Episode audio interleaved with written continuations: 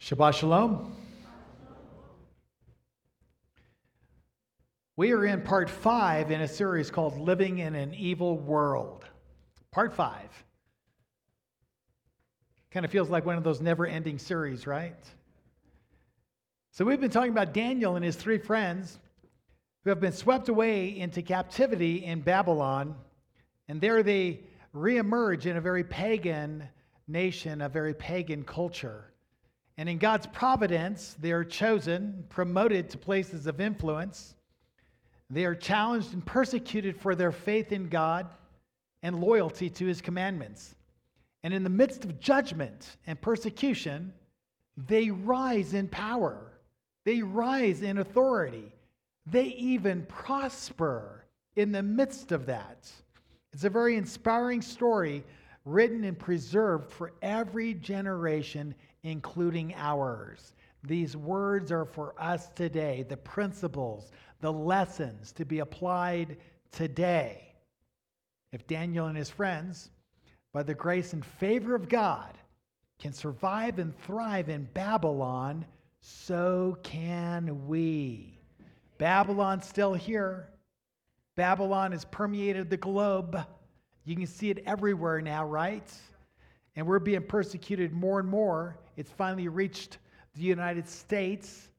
It's been a bastion of Christianity and somewhat preserved from any persecution since the beginning. And all that's changing now. All that's changing. The evil that we're seeing everywhere is swelling and exponentially growing, and it's starting to actually um, um, become a real big problem even here. So, Let's jump back into our story. I want to give you a little bit of a context before we go to chapter 3. We left off in Daniel's uh, dream that he had, where he was able to understand and interpret the vision given to Nebuchadnezzar. So, this is chapter 2. This is where he interprets the king's dream. He says in verse 36 This was the dream. Now we tell you its interpretation before the, before the king. You, O king, are the king of kings, to whom the God of heaven has given the kingdom, the power, the strength, and the glory. And wherever the sons of men dwell, or the beasts of the field, or the birds of the sky, he has given them into your hand and has caused you to rule over them. You are the head of gold. If we jump down to the end of the chapter, the king is enamored with this ability of Daniel to tell the king his dream and also interpret it. It says, Then King Nebuchadnezzar fell on his face and did homage to Daniel and gave orders to present him with an offering of fragrant incense. The king answered Daniel and said, Surely your God is the God of gods and the Lord of kings and a revealer of mysteries, since you've been able to reveal this mystery. Then the king promoted Daniel and gave him many gifts and he made him the ruler over the whole province of Babylon and chief prefect over all the wise men of Babylon. And Daniel made request of the king, and he appointed Shadrach, Meshach, and Abednego over the administration of the province of Babylon while Daniel was at the king's court.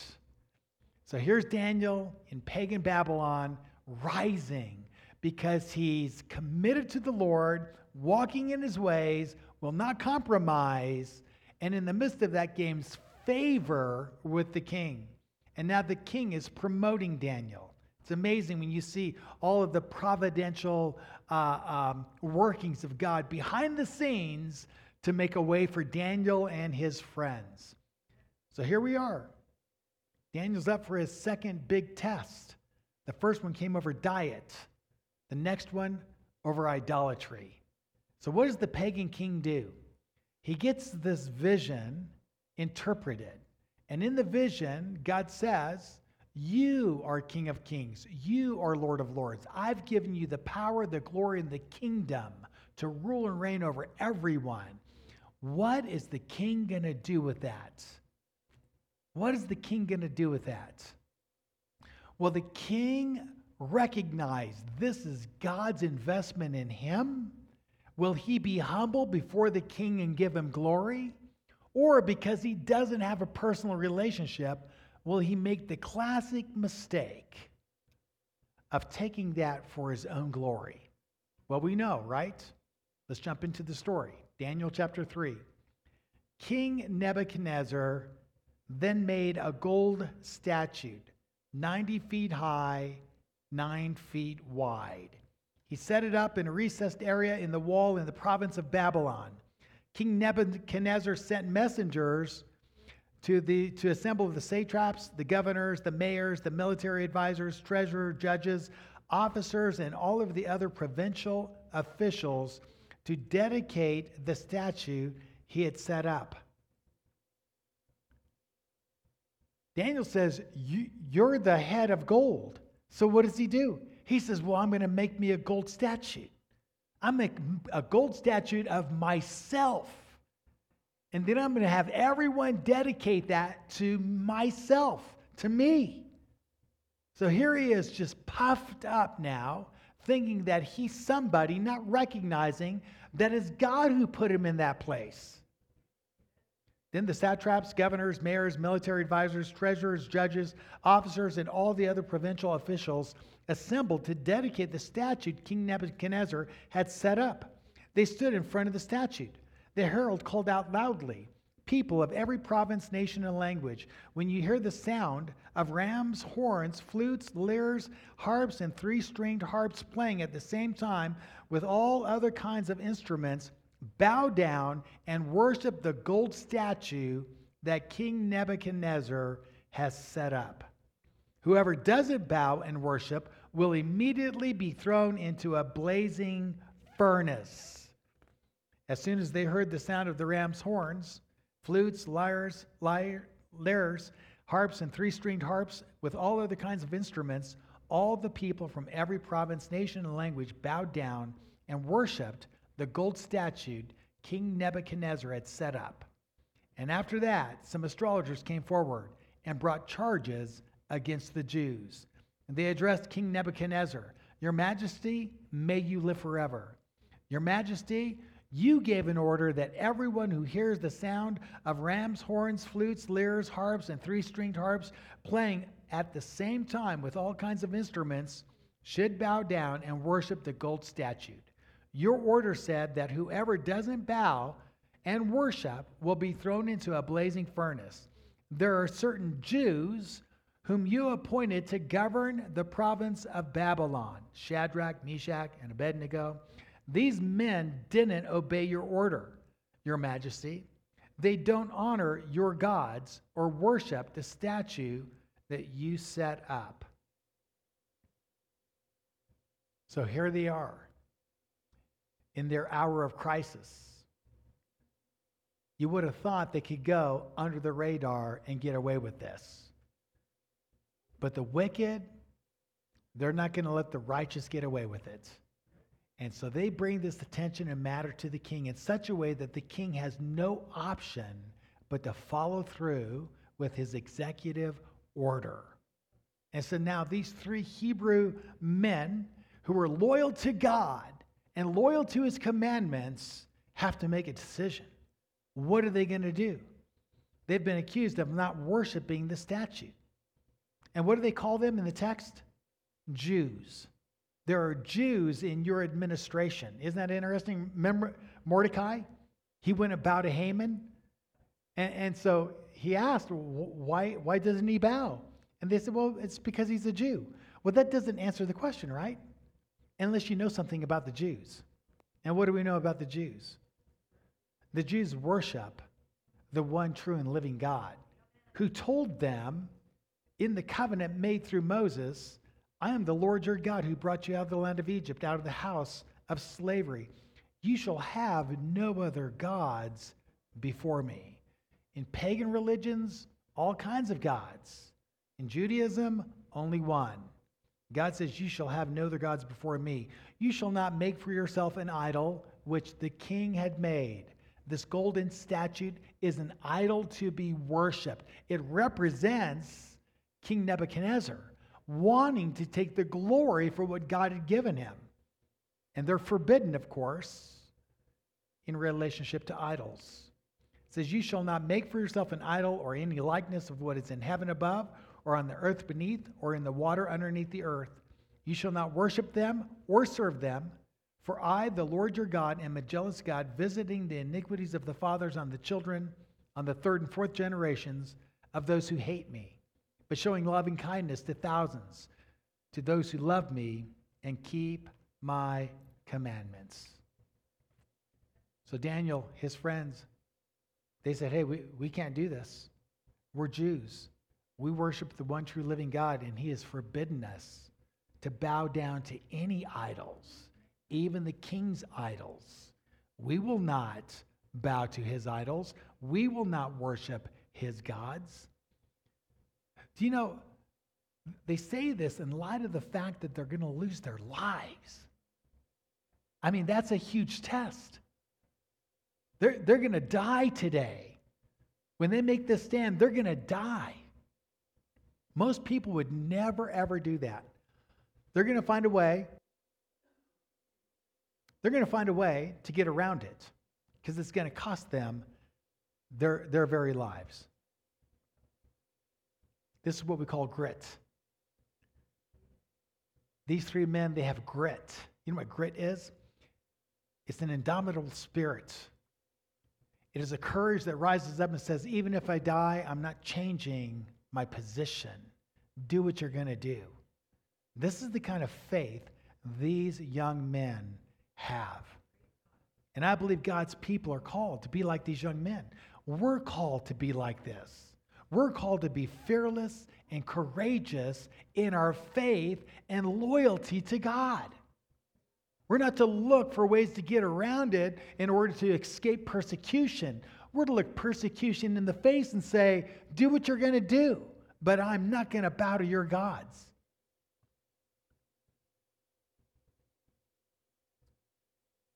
Verse 13 Then, in a fit of rage and anger, Nebuchadnezzar summoned Shadrach, Meshach, and Abednego.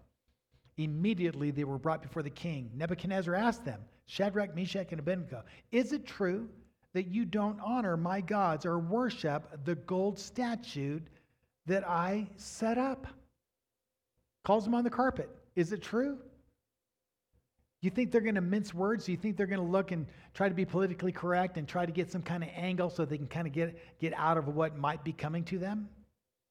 The king goes on, he says, When you hear the sound of the horn, the flutes, the lyre, the harps, the three stringed harps playing at the same time with all the kinds of instruments, will you bow down and worship the gold statue I made?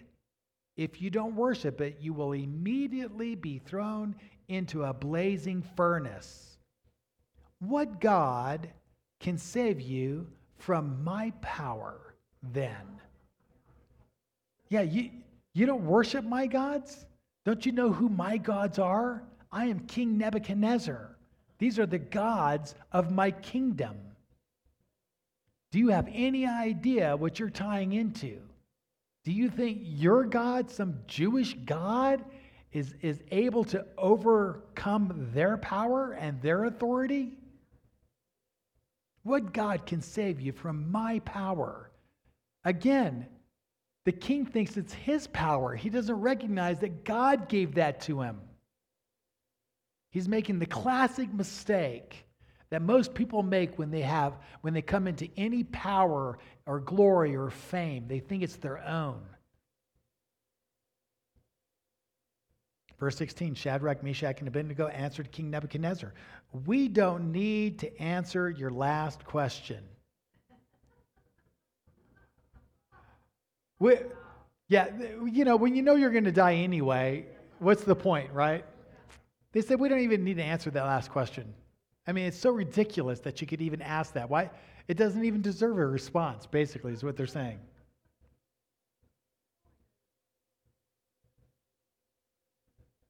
If our God, whom we honor, can save us from a blazing furnace and from your power, he will, your majesty. That's the first part of the answer. The second part is much, much better. Because here we get to see the grit of these young men. But if he, our God, doesn't, deliver us. You should know this, Your Majesty. We will never honor your gods or worship the gold statue that you set up. Our God is greater than your gods. If he wants to deliver us, he will. And if he doesn't, so what? We will not bow anyway, regardless. We're not going to do that. This is a beautiful, beautiful perspective of faith. Like Job, though he slay me, yet will I trust in him. These men are saying, you know what? We're going to serve God whether he delivers us or not. On what basis do we serve God? Are you serving God because you're going to get something in exchange? Are you serving God because there's rewards that might be given to you? Or are you serving God because he deserves to be served? He's worthy of that. See, we need to worship God, stay loyal to him and his ways, whether we are blessed or not, whether we are delivered or not, regardless of whatever the pressures may be and whatever is going on around us, it doesn't matter. We're loyal to the king. He has a plan, he has a purpose. I don't know what it is, but I'm staying the course. And I'm going to worship him and serve him regardless. Regardless. Because many of these are simply tests that he allows to come to us so that our faith can rise. God's the architect of the tests. He's sovereign over the king, over Babylon, and over his people. Nebuchadnezzar, verse 19, was so filled with anger towards Shadrach, Meshach, and Abednego that his face turned red. You know, usually kings keep their composure, you know. They're pretty savvy. They didn't get to that level, you know, acting stupid, right? But that king's face is beet red, and he knows it. You know what that feels like when your face is red, right? He's frankly embarrassed at this point in front of his royal officials. His face is red. He knows everyone can see his red face, and so he is on the spot. So he ordered that the furnace should be heated seven times hotter than normal he told some soldiers from his army to tie up Shadrach, Meshach, and Abednego so that they could be thrown into the blazing furnace. Then the three men were thrown into the blazing furnace. They were wearing their clothes, hats, and other clothing. They got all dressed up for the occasion, right? I mean, they got, they got, they're all dressed up, right? And the king's going to throw them in the blazing furnace. The king's order was so urgent and the furnace was so extremely hot that the men who carried Shadrach, Meshach, and Abednego were killed by the flames of the fire. So these three men, Shadrach, Meshach, and Abednego, fell into the blazing furnace. They were still tied up. Then Nebuchadnezzar was startled. He sprang to his feet. He asked his advisors, Didn't we throw three men into the fire? That's true, Your Majesty, they answered. Verse 25 Then the king replied, But look, I see four men, and they're untied, and they're walking in the middle of the fire and unharmed. The fourth one looks like a son of the gods. Can you imagine that? The king's like, What? There's four. Not only is there four, they look like they're doing just fine. How can this be? They're walking in the flames rather than consumed, and that fourth one doesn't look like the other ones. The fourth one is a shining one. He's like the son, uh, he's like a son of one of the gods. Wow. Oh, can you imagine that? Can you imagine that? You know, if they had died that day, they would have been fine with that. And they would have been promoted even in their death, right? But instead, God decides to deliver them. He hasn't always done that. There's been many people that were, were not delivered. We call them martyrs. Martyrs. God, I don't want to be a martyr, by the way. Just I always point that out to him. I want to be like a Daniel. Give me a great deliverance. Even though the martyr's reward is greater, by the way, the martyr's reward is greater than those who are delivered. I still don't want that martyr's reward. want to clear that up right now. But think about that. In the worst possible scenario, in the impossible scenario, God makes a way.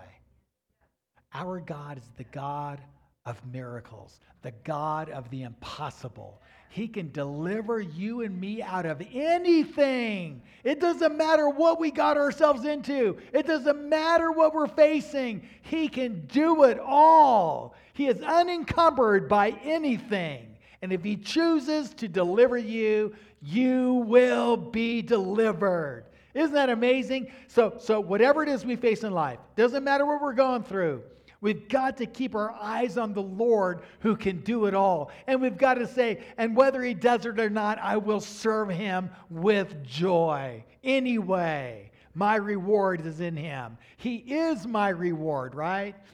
So here's these three men thrown in the fire, and they're walking around, and they had to be 10 times as shocked as the king himself. Can you imagine being in their shoes? They're in the fire thinking, wow, we're in this furnace and it feels like it's 68 degrees today and cloudy, nice and shady or whatever, right? Amazing. What a great deliverance. So let's go on. Then Nebuchadnezzar went to the door of the blazing furnace and said, Shadrach, Meshach, and Abednego, servants of the Most High God.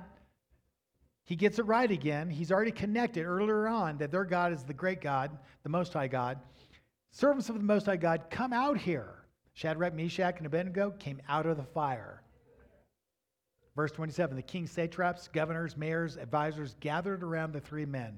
They, they couldn't believe it, of course. They saw the fire had not harmed their bodies. The hair on their heads wasn't singed. Their clothes weren't burnt, and they didn't smell like smoke. We went down to the San Luis Valley, my family, went on a family vacation at the sand dunes and uh, our family clan actually. And so me and my cousins, my brother and my cousins, we decided we're going to go up the side of the mountain and we're going to camp out on top of the mountain. So we, and it was quite quite the uh, uh, venture because it took a couple hours to get up that mountain. But we took a gallon of gasoline, and uh, we were going to make a big fire up there for the evening and and uh, it actually wasn't a gallon; it was more like a quart. Uh, but it was it was plenty of of flammable stuff, and uh, we don't even know it because we're just a bunch of kids. That they have a fire ban in place too, so you can't have any fires. Not only down at the base of the mountain where it's safe to have fires, but surely not up on the mountain. So we get up to a clearing up on the mountain towards the top. Couldn't go any higher we set up our tents, we got everything ready. Sun's starting to go down, and we got the wood out, or we collected some wood, and uh, we, we started a little, a little fire.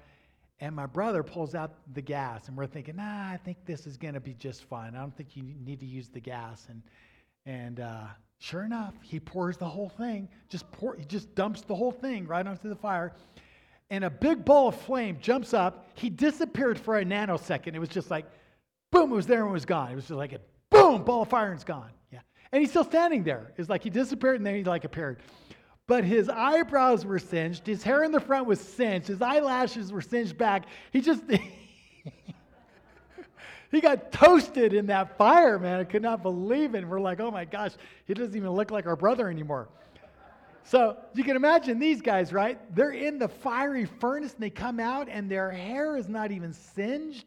Their clothes, I mean, I mean, I mean it, this is a, a, true miracle. Long story sh- short, we're on the mountain and uh, we see miles away, probably 20 miles away, little flickering lights, col- col- colorful lights, you know. We're thinking, hey, yeah, those look like, uh, those look like uh, emergency vehicles, you know? Yeah, and they, they're coming closer and closer, they're coming down. And then all of a sudden they turn and they come up the, the highway that's coming up to the sand dunes. We're thinking, wow, they're coming, it looks like they're coming up to the dunes. Why would they be coming up to the dunes, you know? We're like, oh man, maybe something happened to mom or dad or one of the other ancient of days at, at the base of the camp. And uh, sure enough, they came all the way up to the base of the camp, and, and, and, and then they kind of disappeared because we couldn't see down where they were. And then about, oh, an hour and a half later, We're all sleeping tucked away with our little fire. And here comes the firemen. And man, they were so upset. They, they, they are yelling, screaming at us. And I mean, we're jumped up out of our sleeping bags and our undies. And, and they, they read us the riot act. I mean, you could, they're just screaming. It was like being in the military boot camp, drill sergeants yelling at you. And so they had uh, ha- helped us put out the fire, and then they made us dig a bunch of dirt on it. And, and then they told us, they said, We're leaving, and we don't want to see you ever again. We don't want to see you ever again. We, if we see you a second time in the future, you're going to jail, you know? So, uh, and they said, Don't even follow us down the mountain. Don't even follow us. Just, we're going to go down, and then you wait up here for, you know, 30 minutes or whatever, and then you can make your way down. Yeah, so they left. They had flashlights and everything. We really didn't have much of anything. And we tried to make it down the mountain, and we got lost, got stuck in a ravine. It was unbelievable. And we're all, we're, we're just like, it was just ridiculous. You know, we're like, we, you have to like bend over because the brush was getting thicker and thicker, and we got a line of, of cousins, you know. And we get all the way down, and the guy in the very front says, I can't go any further. Can't go any, everyone back up. So we're, we're all like trying to back out of this stuff. It was just ridiculous. Anyway, we learned our lesson, and I don't even know why I told the rest of the story, but they're out of the fire. Verse 28 Nebuchadnezzar says, Praise the God of Shadrach, Meshach, and Abednego. He sent his angel and saved his servants who trusted him. They disobeyed the king and risked their lives so that they would not have to honor or worship any God except their own God. We need this kind of conviction. We need this kind of grit to be compassionate, respectful, honorable, but no compromise when it comes to the commandments of God, when it comes to the ways of our God, that we have fidelity. We're faithful to our King and his ways. This is the lessons that we learn from these three young men. Verse 29 So I ordered that people from every province, nation, or language who say anything slanderous about the God of Shadrach, Meshach, and Abednego will be torn limb from limb. Their houses will be turned into piles of rubble. No other God can rescue like this. The king says their God is the Most High God. And because of what he did today, no one gets to speak ill of the God of the Jews. It's forbidden. You'll be torn from limb to limb. People, I want to tell you right now, it doesn't matter who our leaders are, it doesn't matter how pagan they are, it doesn't matter.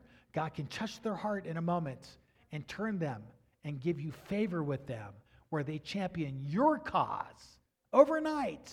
They become your servants, so to speak. It's amazing what God will do with the people whose hearts are fully His. Verse 30 Then the king promoted Shadrach, Meshach, and Abednego to higher positions in the province of Babylon. And they're already, they've been promoted twice already. This is the third promotion. They just go higher and higher and higher in Babylon. Yeah. Through faith in the Lord and faithfulness to his ways, God will give us favor. We'll rise even in the midst of judgment.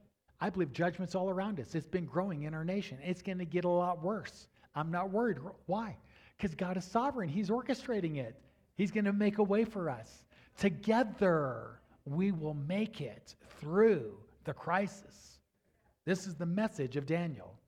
So, Daniel is loyal to God and his commandments. His friends are loyal to God and his commandments. They passed the first two tests dietary laws and idolatry. And he respectfully informs the king that though they will gladly honor and serve him, they will not worship him or his gods, nor compromise on any other commandment of their God, including dietary issues, by the way, which are not big issues. Those are not the weightier issues of the Torah. You know, if there was ever an area that you could kind of fudge on, it would be these really light issues. These young men, they said, nope, not even the light ones. We're going to keep the heavy ones and we're going to keep the light ones. This is fidelity. This is grit. This is what it means to give God all of your heart and all of your soul. Revelation 14 12. Here's the perseverance of the saints who keep the commandments of God and their faith in Jesus. The context is the end of time. The context is when Babylon becomes global, a one world global government, so to speak. It's when the persecution heats up for that one final crisis. It's in that context of outpoured judgments that God says, here's the perse- perseverance of my people. Here are my people being preserved because why? They believe in my son and they walk in my ways. And so God will see us through just like He did in the forerunners of Daniel and Nebuchadnezzar, of Mordecai and Haman. These stories are repeated over and over and over to tell us that we should remain firm in our faith, knowing that God is for us and not against us. He's sovereign, He can make a way. And if He doesn't, it's still a promotion. Those who die the martyr's death immediately go into the throne room. They get to sit on thrones attached to the throne of Jesus and continue to rule and reign from heaven over the affairs of the earth. So it's just a win win. It is a win win for us. Oh my, you know what? I'm telling you right now, you know, it makes no sense to be happy and full of peace and joy in today's climate other than you're a child of the living God. And as a child of the living God, we have so much to be happy, so much to rejoice in. Wow, our lives are a forever life. We can go through anything because our life is a forever life. God can turn the tables, turn it all around, and He can do it all. Hallelujah. All right, so, well, praise God. I'm out of time, and I'll push the holiness issue to the next time, like I said last week. So, I want to give everyone an opportunity to um, receive Jesus. I know most of us have. I think a few of us have not done that. And especially those that are listening to our uh, live streaming or an uploaded video, even. I want to give you an opportunity if you have not made Jesus your Lord and Savior. I want to give that to you today. We are all born in sin. We're a rebellious and condemned humanity. Our, our human condition is already under condemnation. If you want to be saved from this condemnation, and saved from the coming wrath of God, then you need to make Jesus your Lord and your Savior today. Peter said this on the day of Pentecost, Acts 2:38. All of you must turn to God, change the way you think and act. Each of you must be baptized in the name of Jesus Christ so that your sins will be forgiven. Then you will receive the Holy Spirit as a gift. This promise belongs to you, to your children, to everyone who is far away. It belongs to everyone who worships the Lord our God. God has promised salvation to everyone who believes in him, and it comes through faith in Jesus. So I want to give you the opportunity to receive this promise of salvation. Just pray with me. If you pray these words in sincerity, God will make good on his promise. He will save you and give you a new life, a forever life.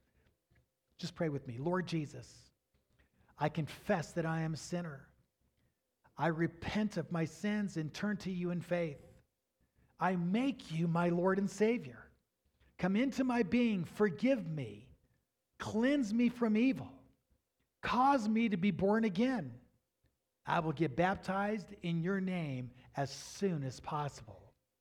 Thank you for the gift of your Holy Spirit. Amen. So if you've prayed that for the first time today, just see a pastor or an elder for a baptism form, and we'll get that scheduled ASP. And we'll get you baptized and on your way in that new forever life, stepping into the blessings of God, connecting with the one who made you in his image from this day forth. Amen and amen. Shabbat Shalom. God bless you this week. Amen.